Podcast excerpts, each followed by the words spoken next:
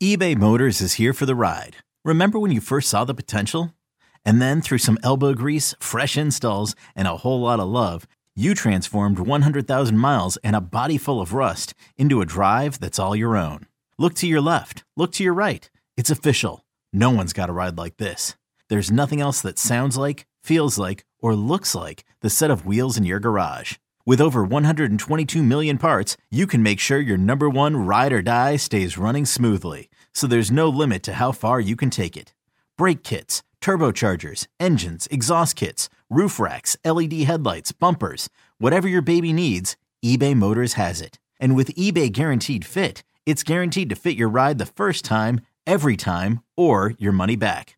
Plus, at these prices, well, you're burning rubber, not cash. Keep your ride or die alive at ebaymotors.com. Eligible items only. Exclusions apply. This episode is brought to you by Progressive Insurance. Whether you love true crime or comedy, celebrity interviews or news, you call the shots on what's in your podcast queue. And guess what? Now you can call them on your auto insurance too with the Name Your Price tool from Progressive. It works just the way it sounds. You tell Progressive how much you want to pay for car insurance, and they'll show you coverage options that fit your budget. Get your quote today at progressive.com to join the over 28 million drivers who trust Progressive. Progressive Casualty Insurance Company and Affiliates.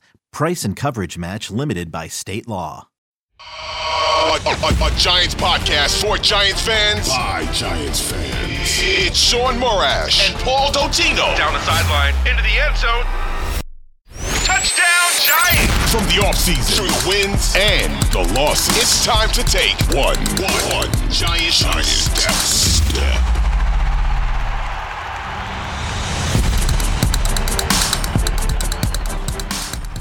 All right, a happy Halloween as we were tricked as Giant fans up in Seattle for both predicting a win on one Giant step. But you get the treat, and the treat is Paul Dottino and myself, Shaun Morash, here on one Giant step. Paul, hello. You're already loving my puns today. Ah, Sean, uh, what could be sweeter than some of those things to start the morning? Uh, good morning to you, and hey, six and two at the bye. Let's uh, let's hash it out. Yeah, so let's hash it out. Um, I th- I think it's you very level headed as am I. Okay, the great scheme of things is the Giants have hit the bye week at six and two. It feels slightly disappointing, but probably a little greedy that we thought they would be seven and one, especially when you consider feels like that's a team where preseason you thought the Giants should win that game. But you know what? They also beat the Ravens and Packers games that you would have thought they would have lost. Titans as well, you could throw in there as far as the Seattle game goes, and we're coming off of Sunday's game. Okay. There's different ways to break this down, and away we go. Number one, Paul, I don't know where your biggest issue and blame game is going to fall. And mine's not going to come really on player wise, so to speak. I mean, Richie James for sure. But I know that they are very short at wide receiver. I know that with that crowd in Seattle having two new starters on the offensive line off injuries, I understand all of that. And I understand that they might be a little gassed and Saquon running down. To me, though, that was way too a conservative, too much of a conservative game plan yesterday, including, by the way, the end of the first half where you had more than enough time with a good field goal kicker and Graham Gano to try to make something happen. And the Giants just really fell back. And if you're going to play that conservative, ball, well, boom, those two fumbles that happened with Richie James, you're going to take away two precious possessions from the Giants. It's going to come back to haunt you. Well, I don't know. Uh, I'm not. I'm not really that upset about it, and I'll tell you why. The Giants have had four come from behind victories in the fourth quarter this season, and despite everything, because this was by far their worst overall performance of the year, Agree. They've got this game at 13 13 early in the fourth quarter, which, quite frankly, is exactly where they want it to be. That's been the Giants' game plan. That's been their True. MO. 13 13, early fourth quarter. They're a fourth quarter team. They have been conservative. They have been pounding the rock, and eventually the rock crumbles. The running game gets going, and the team eventually pulls it out. That's the way the script has been written. So if they've gotten to six and one using that script, I can't criticize them when they lose a game in Seattle on Sunday when they've basically kind of followed the same MO. So I do understand that point of view. And by the way, at 13 13, I was like you yesterday. I said, you know what? Giants muck it up. This is how they've come back and won all of these games. But I think what we were hit with was a reminder yesterday. Yes, this is still a process. Yes, talent wise, the Giants still have a long way to go. But when you play games this way, and the Giants have won, obviously, you said plenty of them. Well, when Richie James pops the ball out there in the fourth quarter with six minutes left, it's going to demoralize you because you're playing for the razor thin margin and you can't afford those turnovers. Special teams, Paul. We've been the special teams podcast.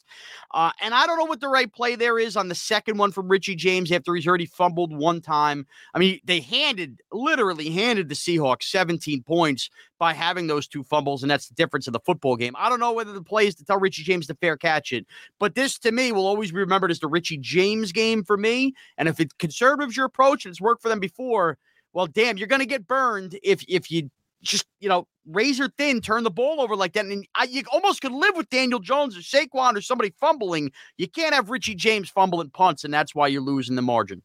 And that's why Bill Parcells used to tell Phil McConkey, I don't care what you do in return yardage, just get me the ball.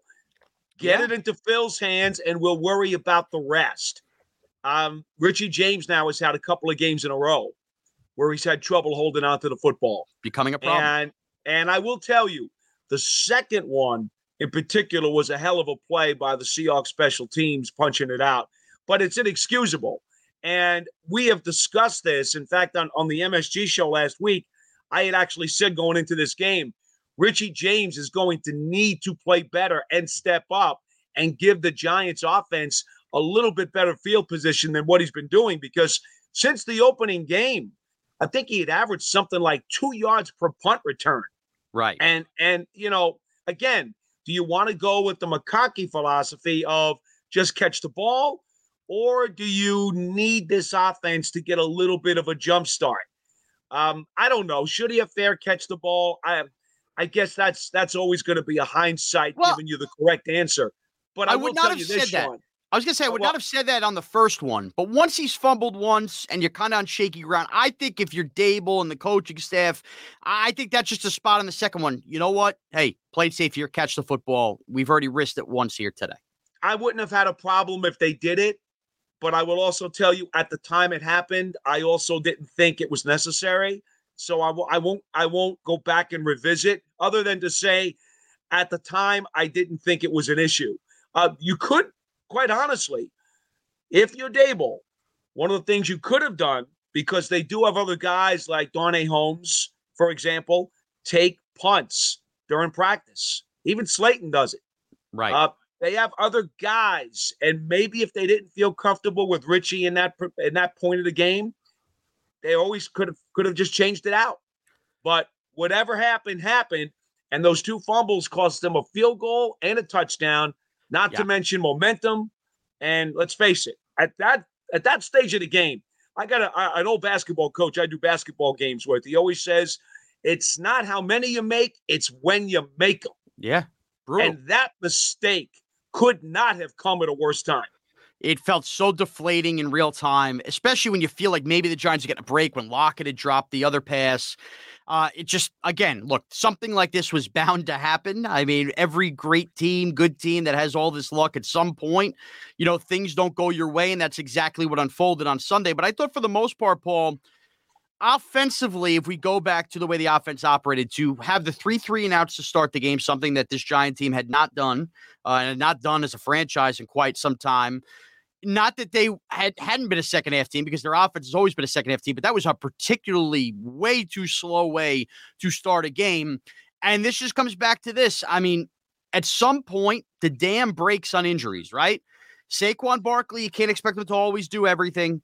You're looking around. Marcus Johnson still leading his team in snaps at wide receiver, but ultimately now you're down two starters on the offensive line. Although Nick Gates, the five snaps he played, seemed to be clearing people out of the way. You got to wonder if he's close to finding his way into the starting lineup. But between those guys, they missed Daniel Bellinger greatly, both on the blocking and the receiving end.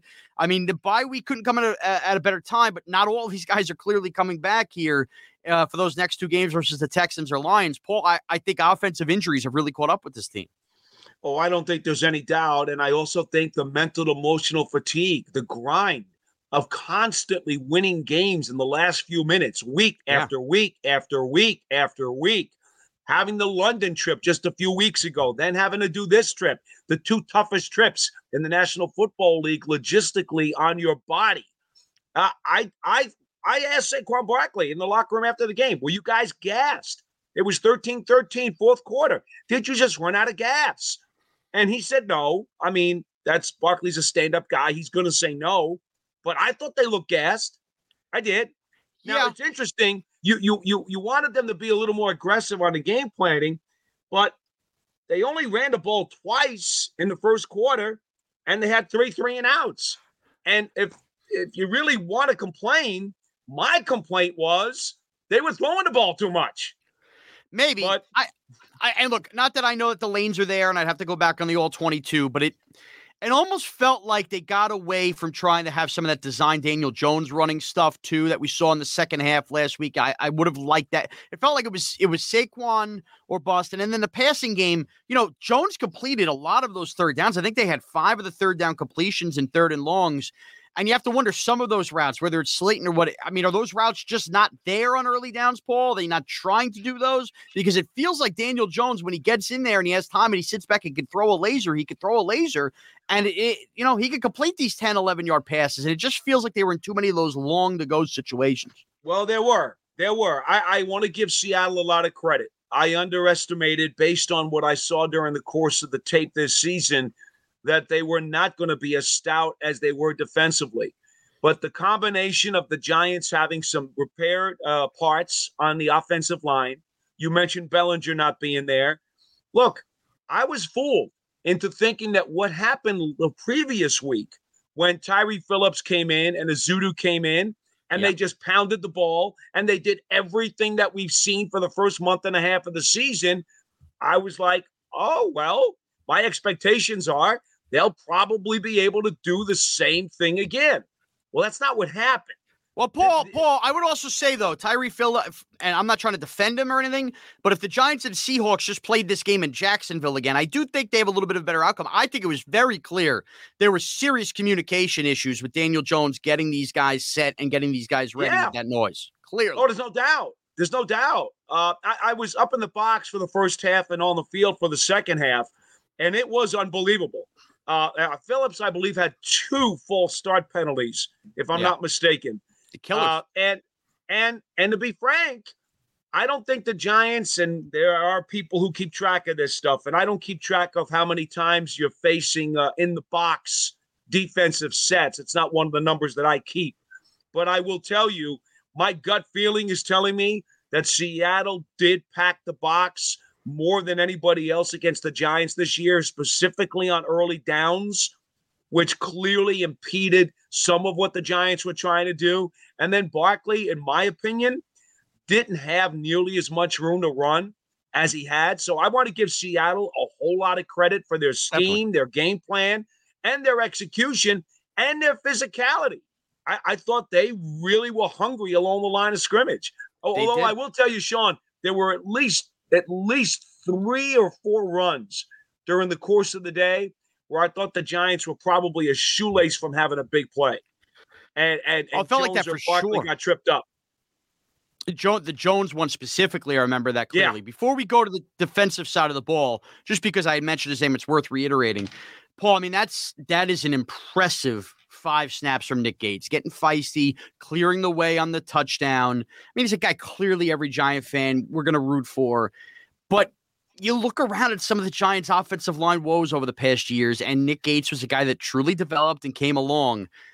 You know, I don't mean to accelerate this process, but he's active now for a game here in week eight ahead of the bye, and he's moving bodies. Not that Feliciano's going to lose his, his center job by any means, but we've had kind of a rotating, uh, you know, door here at left guard. I know they signed Glowinski to be there. I mean, at what point do you do you think it takes another injury before you can see Nick Gates starting a game on the offensive line here? Well, the team is in today for corrections as we tape this on Monday morning. Uh, I believe some of the guys will be in for treatments again and maybe some film work on Tuesday, uh, maybe. And then they're off the rest of the week until they, they get back, uh, you know, because they have the bye week coming up this Right. weekend. So physically, I don't think they're going to be hitting the practice field again until Monday of next week. Now, I knew that Gates was going to be kind of partitioned in, if you will, a little bit, and he was with those five snaps. But I don't think there's any doubt that if he continues to show what he's shown so far at practice, they will accelerate his development. And I don't think it's out of the question. And I said this last week that at some point you may see him inserted into the starting lineup. It could be at either guard spot, it could be at the center spot. Does it really matter? If he's one of the best five, shouldn't he be on the field? I, look, I agree, Paul, and I think that it's worth noting, and the reason I say that, and this could kind of transition to the defensive part of it, is that this coaching staff has shown that they will doesn't matter who you know basically starts the season as some kind of starter they will adjust if somebody's outperforming and, and worthy enough offensively I mean, geez, Marcus Johnson was on the practice squad. I mean, again, I still think the Giants need to upgrade at wide receiver, but he's playing all these snaps when David Sills was the guy playing the majority of the snaps earlier right. in the year. He's now leading the snaps. But defensively, we saw it um, obviously. Uh, now I'm stumbling over yesterday with Jaylon Smith and clearly Tae Crowder. They they slide Tae Crowder over. Now it was Jaylon Smith playing more of the Mike linebacker. Oh, by the way, we saw it with Jaylon Smith kind of coming in with Austin Calitro, who started the year. This is a team that's not afraid to make adjustments based on performance, which is why I bring up the Nick Gates thing. And it leads me right into the defensive thing. What did you think of? Because I, I was a fan of it. I think Tae Crowder was much better as a Will Kine linebacker next to Blake Martinez. And to do that now and have Jaylon Smith kind of take over the Mike duties, I was in favor of that yesterday, Paul. Yeah, I thought that went pretty well. I mean, let's not kid ourselves. Going into the game, I think certainly my philosophy, and I think it was theirs, and I, I think most would agree deal with Kenneth Walker. He had had two big games in a row and destroyed right. the Chargers the previous weekend. It seemed to me, take care of that run game, and Geno Smith probably is not going to be able to beat you by himself. And they did take care of Walker. I mean, I the run defense was pretty damn good yesterday. I mean, I so. look, let me look at my notes here. I thought that was Leonard Williams' best game of the year, too, to be honest. Leonard Williams was sensational. I, I want to say, what did they hold to Seattle to three for 13 on third downs? It felt like that, yeah. I, I mean, and I, I, even said to Julian Love after the game, I caught him on the field, all right, uh, for the MSG show. And I said, Julian, you held them to under 90 yards rushing as a team, three for 13 on third downs, but yet you wind up giving up 27 points. If I told you that before the game, you would have said no, right? And and what it obviously came down to the two special teams uh, uh, uh, fumbles, right. which which were, were gimme points. Jeez, Paul, Paul, one of them they didn't even need to move the ball. They literally where they got right. the ball, they kicked the three from. Right, right. So two special teams gimme gimme gimme uh, uh, scoring opportunities. Obviously, the bomb where Adoree Jackson got beat. We know Lockett dropped one also, right. but then he got beat on the other side uh, with, with a very similar play uh, busted coverage on Metcalf in the end zone. And by the way, the Giants practiced against Metcalf all week. They had a pseudo 14 going all week because they were prepping like he's going to play. Don't Amazing. believe everybody else. And yet it, it turned out to be that that was the case. And Metcalf killed him. He killed him. Well, and, and, and, was... and they had a busted coverage where Love and McKinney couldn't figure out who was supposed to cover him in the end zone. And so they gave them a free touchdown there, too which is what I was going to bring up next. And you and I might disagree on this. And, and by the way, before you say that, I do want to give a little bit of a tip of the cap to. McFadden, uh-huh. McFadden who played a lot. Yeah. Played a lot yesterday. I thought Landon Collins would play more, even though they elevated him it was McFadden who suddenly yeah. earned a whole ton of snaps. And and, and blue pa- he did okay. He blew past cross for us. I mean, that was a legitimate sack. That wasn't any coverage sack. Whatever. Blew past cross and did that. And oh, by the way, Tomon Fox was great yesterday too, all over the best field. game. Best game of his rookie season. Fox is becoming a bit of a player here for the Giants. He is. You know, not not that he's a star, a stud by any uh, value, but a nice depth piece off the edge, sets the edge well. I like Tomon Fox. But you bring up DK Metcalf and you bring up Tyler Lockett, and the reason you know, I look at the difference in this game and say not only is it Richie James fumbling the ball, but I mean, Paul, we could value picks, and I'm all in favor of that. Uh, I do think it still behooves the Giants to find a way to do something at the wide receiver position, something with that. You don't have to give away the whole future to do it. I mean, if it got out of hand and you're talking about first, second round picks, I get it. I wouldn't do it. But there are enough names out there. Yes, they Paul. I mean, Marcus Johnson's leading the team in snaps. They got, if, you know, we want to see the growth of Daniel Jones and really know. Give them something to work with here, Paul. Something. I look, I'm not I'm not going to tell you the receivers room is not challenged because it is. Shaun, I mean, there, there, there's so much overwhelming evidence that this this core is so thin. They're clearly hampering the team. Uh, yeah the tight end position doesn't help. You know, Cager got in for some snaps. They did throw him a pass. It didn't work out. Yeah. Oh, by the way, hoping- by the way, I thought that was Jones's worst play of the day. If he hits him on that, could be. I know. Got a Ball game too. Dan- Daniel didn't play well, by the way. I, we've kind of buried that part of it. It was he did not play very well. It was it was a poor game for Daniel. Jones. Yeah, it was. Look, it wasn't a good game, but that was one of those games where I'm watching him play and I'm going. He's definitely not dealing with the crowd noise well trying to get these guys in the offensive line in order. But this is why I'm coming back to this. If he's well, not going to some play, help, right? Right, give him some the, help. If, if he's not going to play well, I want to know that it's completely on him that he's not playing well. And ha- I mean, who the heck is getting open for this team? You know, Slayton did a good job yesterday, and I think Slayton has earned his keep that he should be here, be in the depth. Yes. Like to me, it needs to be Slayton, Wan'Dale Robinson, and somebody else. And if that somebody ends up being Kenny Golladay or Foster in the second half, and they really are exceptional, fine but I can't put my eggs in that basket. I, I just can't. And I, I'm sorry. I know that this is a process, but the fact remains that they are six and two in a week NFC. And do I think that adding Chase Claypool makes them a, a Super Bowl contender? No, I don't.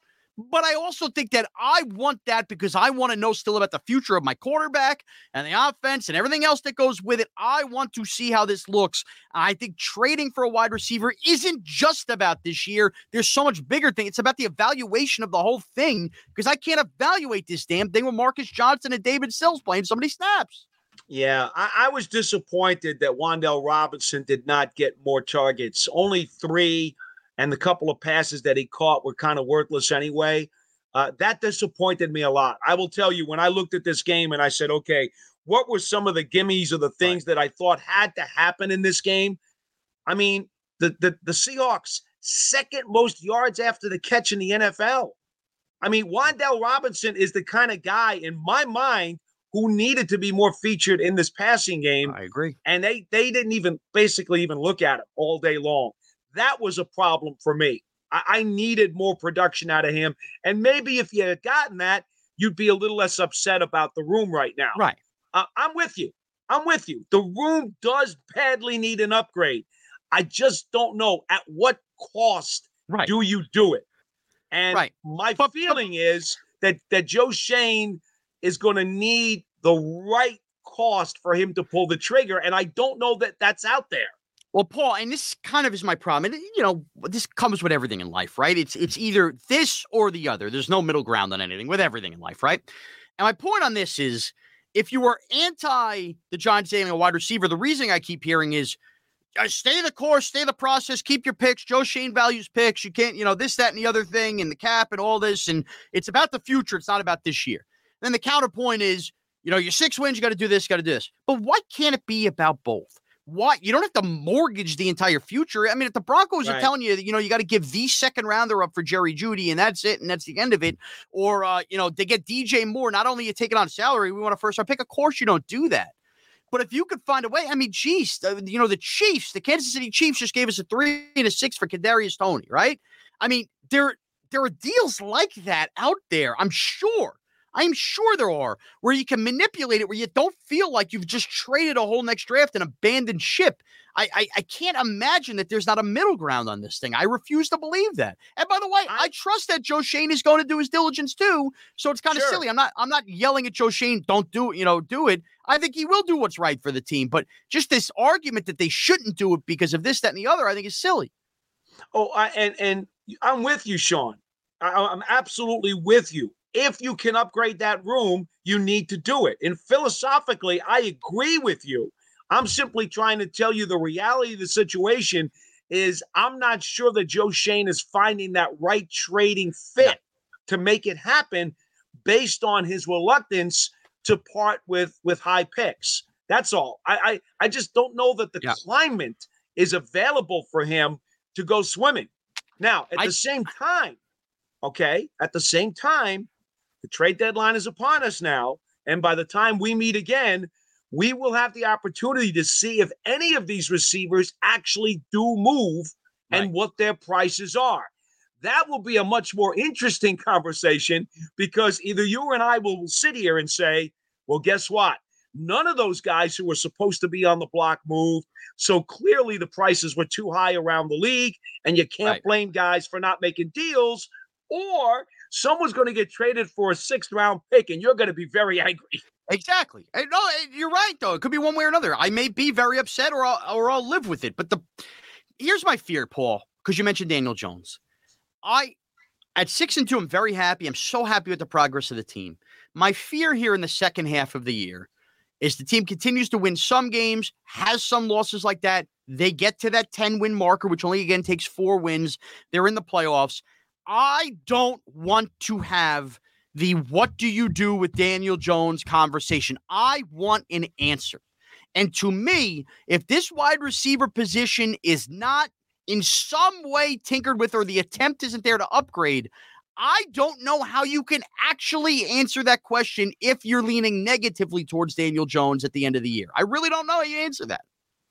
I think they're leaning positively towards Daniel I think Jones. Daniel. Oh, you know what, Paul, before you finish, 'cause I'm sorry, I'm thinking a mile a minute. That's the right. reason I bring this up is what was the biggest question mark about the Philadelphia Eagles entering this year? When you looked at their roster was, yeah, but did they have a quarterback? And guess what? With AJ Brown and DeVonta Smith, Jalen Hurts looks like a pretty damn good quarterback. I think I might be the MVP of the league. The biggest question Philly had has been hmm. answered because you know he has wide receivers and you see what he looks like. Geno Smith as DK Metcalf and Tyler Lockett. My goodness, suddenly Geno Smith, the Seattle Seahawks may not be drafting a quarterback. And Right. who looks like absolute butt cheeks right now? Aaron Rodgers because he lost Davante Adams. The point here is there's a pattern now in the NFL where I'm seeing guys who had questions with at quarterback look like quarterbacks because they have wide receivers, and guys who were great quarterbacks suddenly look like utter bull crap because they have no wide receivers. I don't want that for Daniel Jones. Perry Mason, you have made your case. Damn it, Paul. Damn it. That was what it hit me. That's what I wanted to bring up. But there you. No, hey, again, I, I want to make this very clear. I agree with you. I would love to see that receiving core upgraded. Uh, I, I think the one thing that that that will disturb me a little bit as I look back over the first half of this Giants season during the bye week, I will be disturbed. Obviously, that Golladay and Robinson did not give them more in the first half of the season. I will also be a bit more disturbed that Barkley was not giving them more downfield plays in the passing game.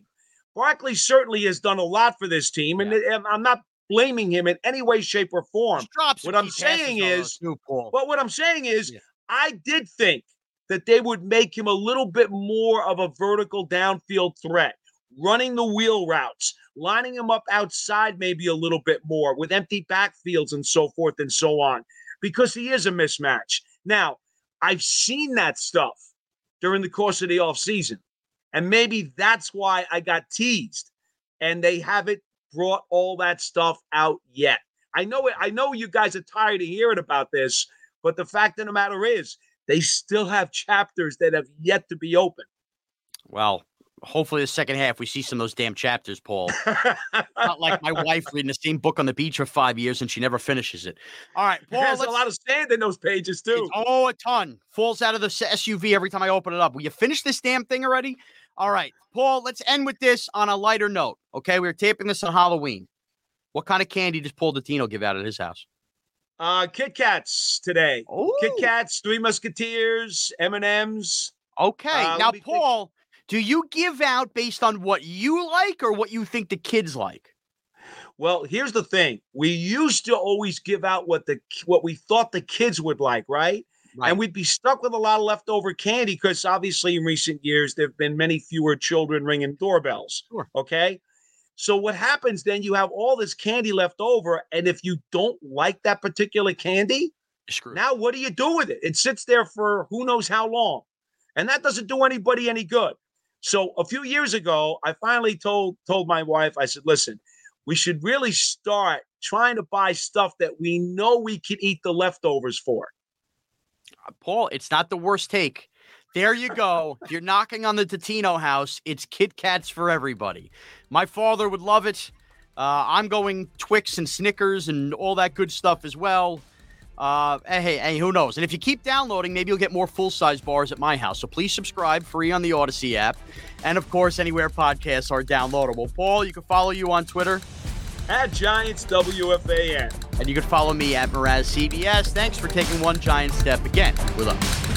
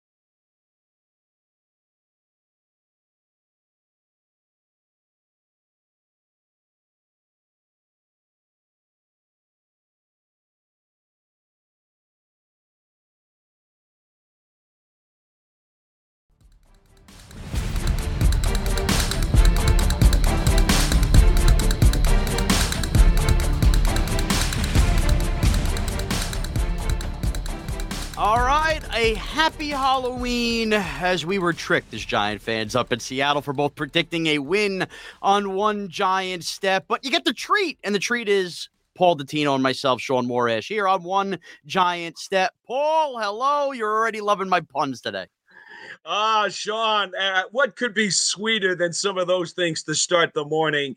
Uh, good morning to you, and hey, six and two at the bye. Let's uh, let's hash it out. Yeah, so let's hash it out. Um, I th- I think it's you very level headed as am I. Okay. The great scheme of things is the Giants have hit the bye week at six and two.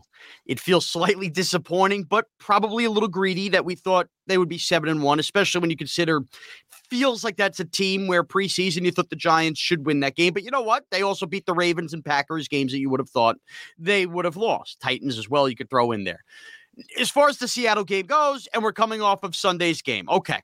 There's different ways to break this down, and away we go. Number one, Paul, I don't know where your biggest issue and blame game is going to fall. And mine's not going to come really on player wise, so to speak. I mean, Richie James for sure. But I know that they are very short at wide receiver. I know that with that crowd in Seattle having two new starters on the offensive line off injuries, I understand all of that. And I understand that they might be a little gassed and Saquon running down. To me, though, that was way too a conservative, too much of a conservative game plan yesterday, including, by the way, the end of the first half where you had more than enough time with a good field goal kicker and Graham Gano to try to make something happen. And the Giants just really fell back. And if you're going to play that conservative, Paul, well, boom, those two fumbles that happened with Richie James, you're going to take away two precious possessions from the Giants. It's going to come back to haunt you. Well, I don't know. Uh, I'm not. I'm not really that upset about it, and I'll tell you why. The Giants have had four come from behind victories in the fourth quarter this season. And despite everything, because this was by far their worst overall performance of the year, Agree. they've got this game at 13 13 early in the fourth quarter, which, quite frankly, is exactly where they want it to be. That's been the Giants' game plan. That's been their True. MO. 13 13, early fourth quarter. They're a fourth quarter team. They have been conservative. They have been pounding the rock, and eventually the rock crumbles. The running game gets going, and the team eventually pulls it out. That's the way the script has been written. So if they've gotten to six and one using that script, I can't criticize them when they lose a game in Seattle on Sunday when they've basically kind of followed the same MO. So I do understand that point of view. And by the way, at 13 13, I was like you yesterday. I said, you know what? Giants muck it up. This is how they've come back and won all of these games. But I think what we were hit with was a reminder yesterday. Yes, this is still a process. Yes, talent wise, the Giants still have a long way to go. But when you play games this way, and the Giants have won, obviously, you said plenty of them. Well, when Richie James pops the ball out there in the fourth quarter with six minutes left, it's going to demoralize you because you're playing for the razor thin margin and you can't afford those turnovers. Special teams, Paul. We've been the special teams podcast. Uh, and I don't know what the right play there is on the second one from Richie James after he's already fumbled one time. I mean, they handed, literally handed the Seahawks 17 points by having those two fumbles, and that's the difference in the football game. I don't know whether the play is to tell Richie James to fair catch it, but this to me will always be remembered as the Richie James game for me. And if it's conservatives your approach and it's worked for them before, well, damn, you're going to get burned if if you just you know razor thin turn the ball over like that. And I, you almost could live with Daniel Jones or Saquon or somebody fumbling. You can't have Richie James fumbling punts, and that's why you're losing the margin. And that's why Bill Parcells used to tell Phil McConkey, I don't care what you do in return yardage, just get me the ball. Get Yeah. it into Phil's hands, and we'll worry about the rest. Um, Richie James now has had a couple of games in a row where he's had trouble holding on to the football. Becoming a problem. And and I will tell you, the second one in particular was a hell of a play by the Seahawks special teams punching it out, but it's inexcusable. And we have discussed this. In fact, on, on the MSG show last week, I had actually said going into this game, Richie James is going to need to play better and step up and give the Giants offense a little bit better field position than what he's been doing because since the opening game, I think he had averaged something like two yards per punt return. right. And and you know, again, do you want to go with the McConkey philosophy of just catch the ball, or do you need this offense to get a little bit of a jump start? Um, I don't know. Should he have fair catch the ball? I I guess that's that's always going to be a hindsight Well, giving you the correct answer. But I, I will would not tell have you this, said that. Shaun. I was gonna say I Oh, would well- not have said that on the first one, but once he's fumbled once and you're kind of on shaky ground, I think if you're Daboll and the coaching staff, I think that's just a spot on the second one. You know what? Hey, play it safe here, catch the football. We've already risked it once here today. I wouldn't have had a problem if they did it, but I will also tell you at the time it happened, I also didn't think it was necessary. So I w- I won't I won't go back and revisit other than to say at the time I didn't think it was an issue. Uh, you could quite honestly, if you're Daboll, one of the things you could have done because they do have other guys like Darnay Holmes, for example, take punts during practice. Even Slayton does it.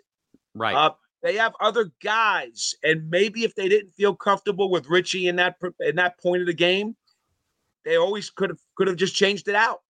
But whatever happened happened, and those two fumbles cost them a field goal and a touchdown. Not Yeah. to mention momentum. And let's face it, at that at that stage of the game, I got a, I- an old basketball coach. I do basketball games with. He always says, "It's not how many you make; it's when you make them." yeah. Brutal. And that mistake could not have come at a worse time. It felt so deflating in real time, especially when you feel like maybe the Giants are getting a break when Lockett had dropped the other pass. Uh, it just, again, look, something like this was bound to happen. I mean, every great team, good team that has all this luck at some point, you know, things don't go your way. And that's exactly what unfolded on Sunday. But I thought for the most part, Paul, offensively, if we go back to the way the offense operated, to have the three three and outs to start the game, something that this Giant team had not done uh, and not done as a franchise in quite some time. Not that they had hadn't been a second half team because their offense has always been a second half team, but that was a particularly way too slow way to start a game. And this just comes back to this. I mean, at some point, the dam breaks on injuries, right?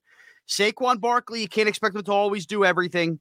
You're looking around. Marcus Johnson still leading his team in snaps at wide receiver, but ultimately now you're down two starters on the offensive line. Although Nick Gates, the five snaps he played, seemed to be clearing people out of the way. You got to wonder if he's close to finding his way into the starting lineup. But between those guys, they missed Daniel Bellinger greatly, both on the blocking and the receiving end.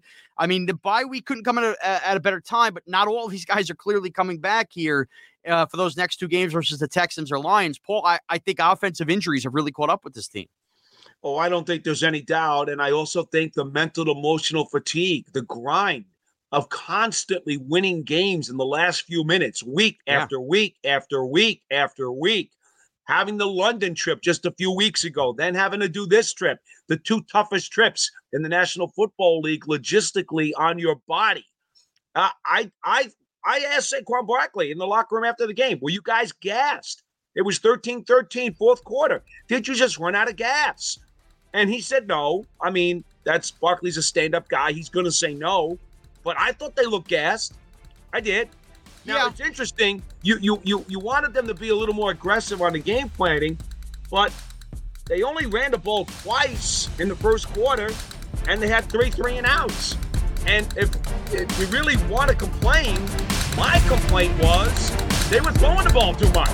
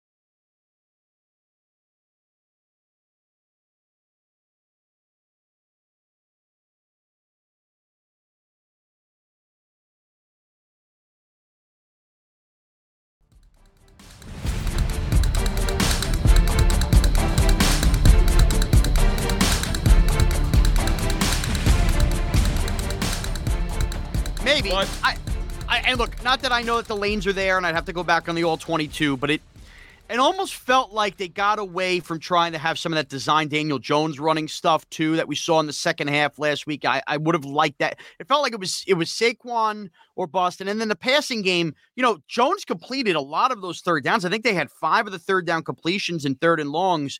And you have to wonder some of those routes, whether it's Slayton or what. I mean, are those routes just not there on early downs, Paul? Are they not trying to do those? Because it feels like Daniel Jones, when he gets in there and he has time and he sits back and can throw a laser, he could throw a laser and it, you know, he could complete these 10, 11 yard passes. And it just feels like they were in too many of those long to go situations. Well, there were. There were. I, I want to give Seattle a lot of credit. I underestimated, based on what I saw during the course of the tape this season, that they were not going to be as stout as they were defensively. But the combination of the Giants having some repaired uh, parts on the offensive line, you mentioned Bellinger not being there. Look, I was fooled into thinking that what happened the previous week when Tyre Phillips came in and Ezeudu came in and Yeah. they just pounded the ball and they did everything that we've seen for the first month and a half of the season. I was like, oh, well, my expectations are they'll probably be able to do the same thing again. Well, that's not what happened. Well, Paul, Paul, I would also say though, Tyre Phillips, and I'm not trying to defend him or anything, but if the Giants and Seahawks just played this game in Jacksonville again, I do think they have a little bit of a better outcome. I think it was very clear there were serious communication issues with Daniel Jones getting these guys set and getting these guys ready Yeah. with that noise. Clearly. Oh, there's no doubt. There's no doubt. Uh, I, I was up in the box for the first half and on the field for the second half, and it was unbelievable. Uh, uh, Phillips, I believe, had two false start penalties, if I'm Yeah. not mistaken. Uh, and and and to be frank, I don't think the Giants and there are people who keep track of this stuff, and I don't keep track of how many times you're facing uh, in the box defensive sets. It's not one of the numbers that I keep, but I will tell you, my gut feeling is telling me that Seattle did pack the box more than anybody else against the Giants this year, specifically on early downs which clearly impeded some of what the Giants were trying to do. And then Barkley, in my opinion, didn't have nearly as much room to run as he had. So I want to give Seattle a whole lot of credit for their scheme, their game plan, and their execution and their physicality. I, I thought they really were hungry along the line of scrimmage. They Although did. I will tell you, Shaun, there were at least at least three or four runs during the course of the day where I thought the Giants were probably a shoelace from having a big play. And and, Oh, and felt like that Jones for Barkley sure. got tripped up. The, the Jones one specifically, I remember that Yeah. clearly. Before we go to the defensive side of the ball, just because I mentioned his name, it's worth reiterating. Paul, I mean, that's that is an impressive five snaps from Nick Gates, getting feisty, clearing the way on the touchdown. I mean, he's a guy clearly every Giant fan we're gonna root for. But you look around at some of the Giants' offensive line woes over the past years, and Nick Gates was a guy that truly developed and came along. You know, I don't mean to accelerate this process, but he's active now for a game here in week eight ahead of the bye, and he's moving bodies. Not that Feliciano's going to lose his, his center job by any means, but we've had kind of a rotating, uh, you know, door here at left guard. I know they signed Glowinski to be there. I mean, at what point do you do you think it takes another injury before you could see Nick Gates starting a game on the offensive line here? Well, the team is in today for corrections as we tape this on Monday morning. Uh, I believe some of the guys will be in for treatments again and maybe some film work on Tuesday, uh, maybe. And then they're off the rest of the week until they they get back, uh, you know, because they have the bye week coming up this Right. weekend. So physically, I don't think they're going to be hitting the practice field again until Monday of next week. Now, I knew that Gates was going to be kind of partitioned in, if you will, a little bit, and he was with those five snaps. But I don't think there's any doubt that if he continues to show what he's shown so far at practice, they will accelerate his development. And I don't think it's out of the question. And I said this last week that at some point you may see him inserted into the starting lineup. It could be at either guard spot, it could be at the center spot. Does it really matter? If he's one of the best five, shouldn't he be on the field?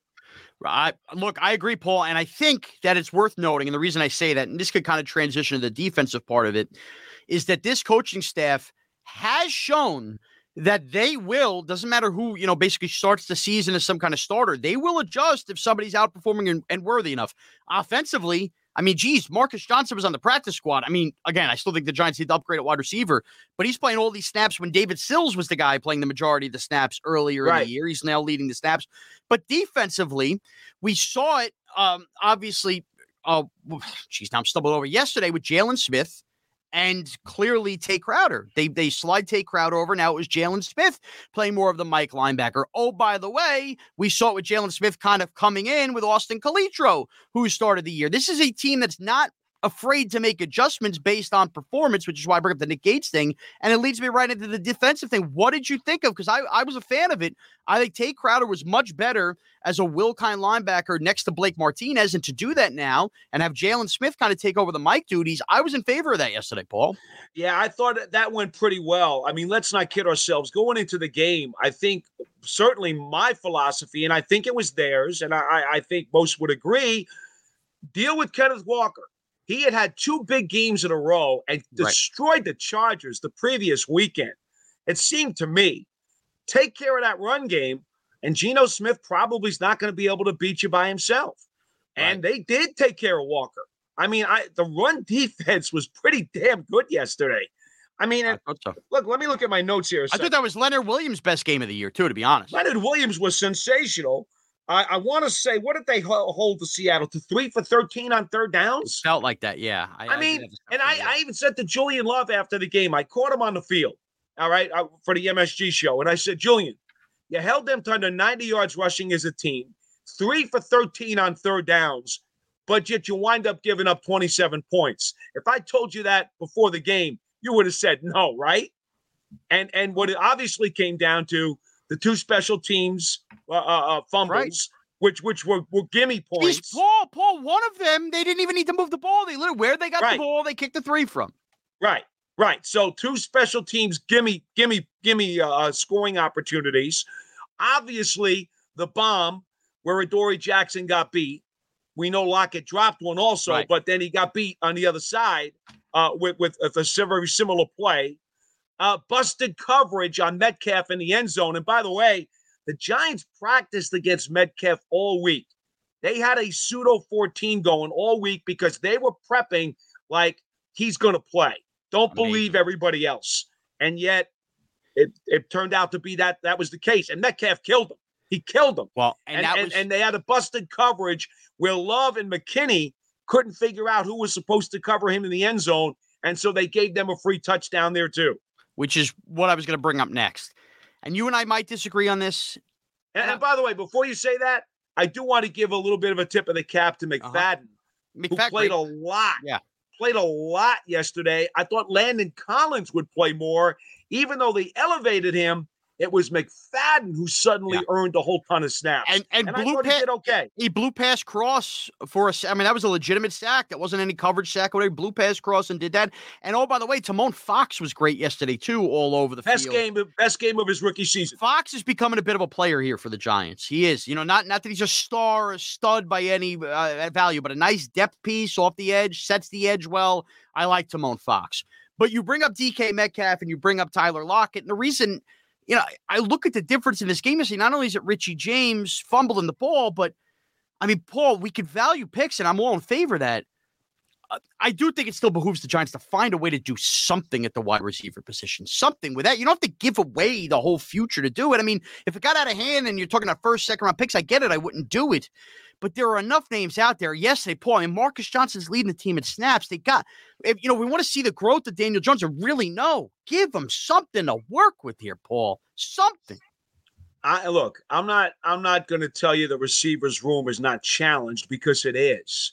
Shaun, I mean, there, there, there's so much overwhelming evidence that this this core is so thin.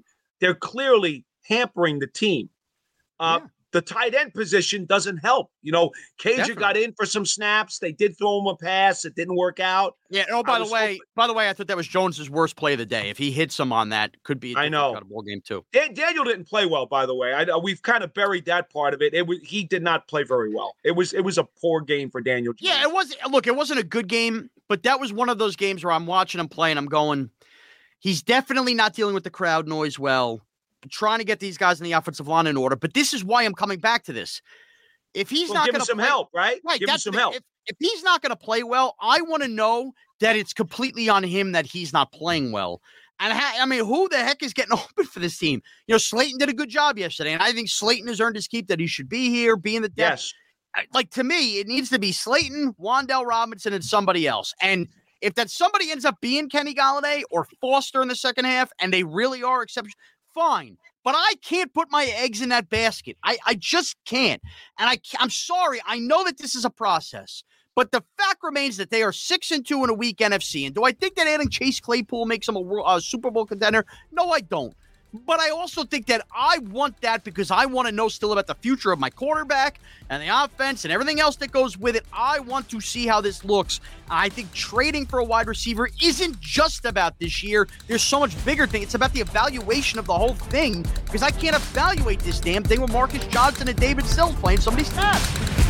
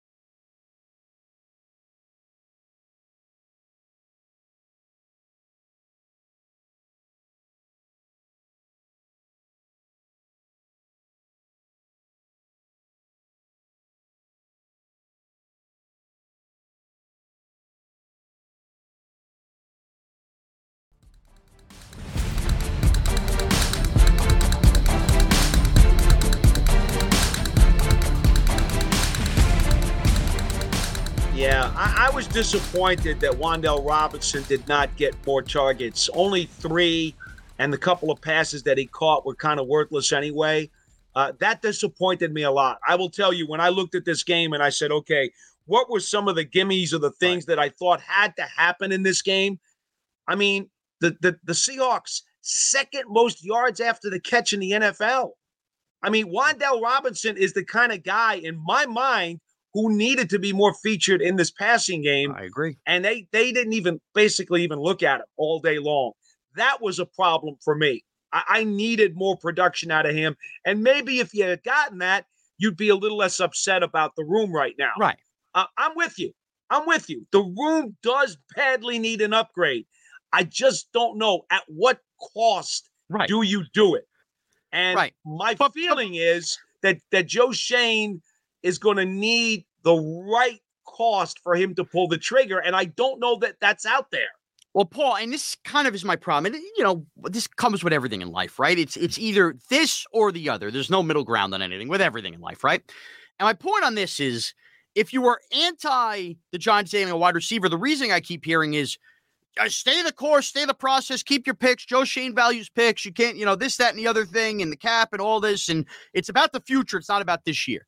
Then the counterpoint is, you know, your six wins, you got to do this, got to do this. But why can't it be about both? Why you don't have to mortgage the entire future? I mean, if the Broncos right. are telling you that you know you got to give the second rounder up for Jerry Jeudy and that's it and that's the end of it, or uh, you know they get DJ Moore, not only you take it on salary, we want a first round pick. Of course, you don't do that.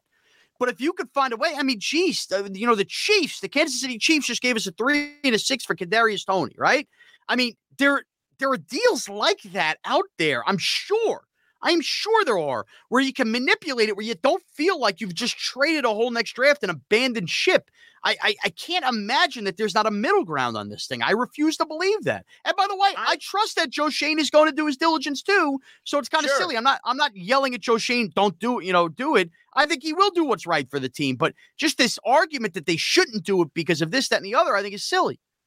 Oh, I, and and I'm with you, Shaun. I, I'm absolutely with you. If you can upgrade that room, you need to do it. And philosophically, I agree with you. I'm simply trying to tell you the reality of the situation is I'm not sure that Joe Schoen is finding that right trading fit to make it happen based on his reluctance to part with with high picks. That's all. I I, I just don't know that the yeah. climate is available for him to go swimming. Now, at I, the same time, okay, at the same time, the trade deadline is upon us now, and by the time we meet again, we will have the opportunity to see if any of these receivers actually do move right. and what their prices are. That will be a much more interesting conversation because either you and I will sit here and say, well, guess what? None of those guys who were supposed to be on the block moved. So clearly the prices were too high around the league, and you can't right. blame guys for not making deals. Or someone's going to get traded for a sixth round pick, and you're going to be very angry. Exactly. No, eh, you're right though. It could be one way or another. I may be very upset, or I'll, or I'll live with it. But the here's my fear, Paul, because you mentioned Daniel Jones. I at six and two, I'm very happy. I'm so happy with the progress of the team. My fear here in the second half of the year is the team continues to win some games, has some losses like that. They get to that 10 win marker, which only again takes four wins. They're in the playoffs. I don't want to have the what do you do with Daniel Jones conversation. I want an answer. And to me, if this wide receiver position is not in some way tinkered with or the attempt isn't there to upgrade, I don't know how you can actually answer that question if you're leaning negatively towards Daniel Jones at the end of the year. I really don't know how you answer that. I think they're leaning positively towards Daniel I think Jones. Oh, you know what, Paul? Before you finish, because I'm sorry, I'm thinking a mile a minute. That's the right. reason I bring this up is what was the biggest question mark about the Philadelphia Eagles entering this year? When you looked at their roster, was yeah, but do they have a quarterback? And guess right. what? With AJ Brown and DeVonta Smith, Jalen Hurts looks like a pretty damn good quarterback. Like I might be the MVP of the league. The biggest question Philly had has been hmm. answered because you know he has wide receivers and you see what he looks like. Geno Smith has DK Metcalf and Tyler Lockett. My goodness, suddenly Geno Smith, the Seattle Seahawks may not be drafting a quarterback. And right. who looks like absolute butt cheeks right now? Aaron Rodgers, because he lost Davante Adams. The point yeah. here is there's a pattern now in the NFL where I'm seeing guys who had questions with their quarterback look like quarterbacks because they have wide receivers, and guys who are great quarterbacks suddenly look like utter bull crap because they have no wide receivers. I don't want that for Daniel Jones. Perry Mason, you have made your case. Damn it, Paul. Damn it. That was what it hit me. That's what I wanted to bring up. But there No, hey, again, I, I want to make this very clear. I agree with you. I would love to see that receiving corps upgraded. Uh, I, I think the one thing that that that will disturb me a little bit as I look back over the first half of this Giants season during the bye week I will be disturbed, obviously, that Golladay and Robinson did not give them more in the first half of the season. I will also be a bit more disturbed that Barkley was not giving them more downfield plays in the passing game. Barkley certainly has done a lot for this team, and yeah. I'm not blaming him in any way, shape, or form. What I'm saying is, but what I'm saying is, yeah. I did think that they would make him a little bit more of a vertical downfield threat running the wheel routes, lining him up outside maybe a little bit more with empty backfields and so forth and so on, because he is a mismatch. Now, I've seen that stuff during the course of the offseason. And maybe that's why I got teased. And they haven't brought all that stuff out yet. I know it, I know you guys are tired of hearing about this, but the fact of the matter is they still have chapters that have yet to be opened. Well, hopefully the second half we see some of those damn chapters, Paul. Not like my wife reading the same book on the beach for five years and she never finishes it. All right, Paul. There's a lot of sand in those pages too. Oh, a ton falls out of the SUV every time I open it up. Will you finish this damn thing already? All right, Paul. Let's end with this on a lighter note. Okay, we are taping this on Halloween. What kind of candy does Paul Dottino give out at his house? Uh, Kit Kats today. Ooh. Kit Kats, Three Musketeers, M and M's. Okay, Uh, now. Paul, do you give out based on what you like or what you think the kids like? Well, here's the thing: we used to always give out what the what we thought the kids would like, right? Right. And we'd be stuck with a lot of leftover candy because obviously in recent years there have been many fewer children ringing doorbells. Sure. Okay. So what happens then? You have all this candy left over, and if you don't like that particular candy, now what do you do with it? It sits there for who knows how long, and that doesn't do anybody any good. So a few years ago, I finally told told my wife, I said, "Listen, we should really start trying to buy stuff that we know we can eat the leftovers for." Paul, it's not the worst take. There you go. You're knocking on the Dottino house, it's Kit Kats for everybody. My father would love it. Uh, I'm going Twix and Snickers and all that good stuff as well. Uh, hey, hey, who knows? And if you keep downloading, maybe you'll get more full size bars at my house. So please subscribe free on the Audacy app. And of course, anywhere podcasts are downloadable. Paul, you can follow you on Twitter. At Giants WFAN. And you can follow me at Morash CBS. Thanks for taking one giant step again with us.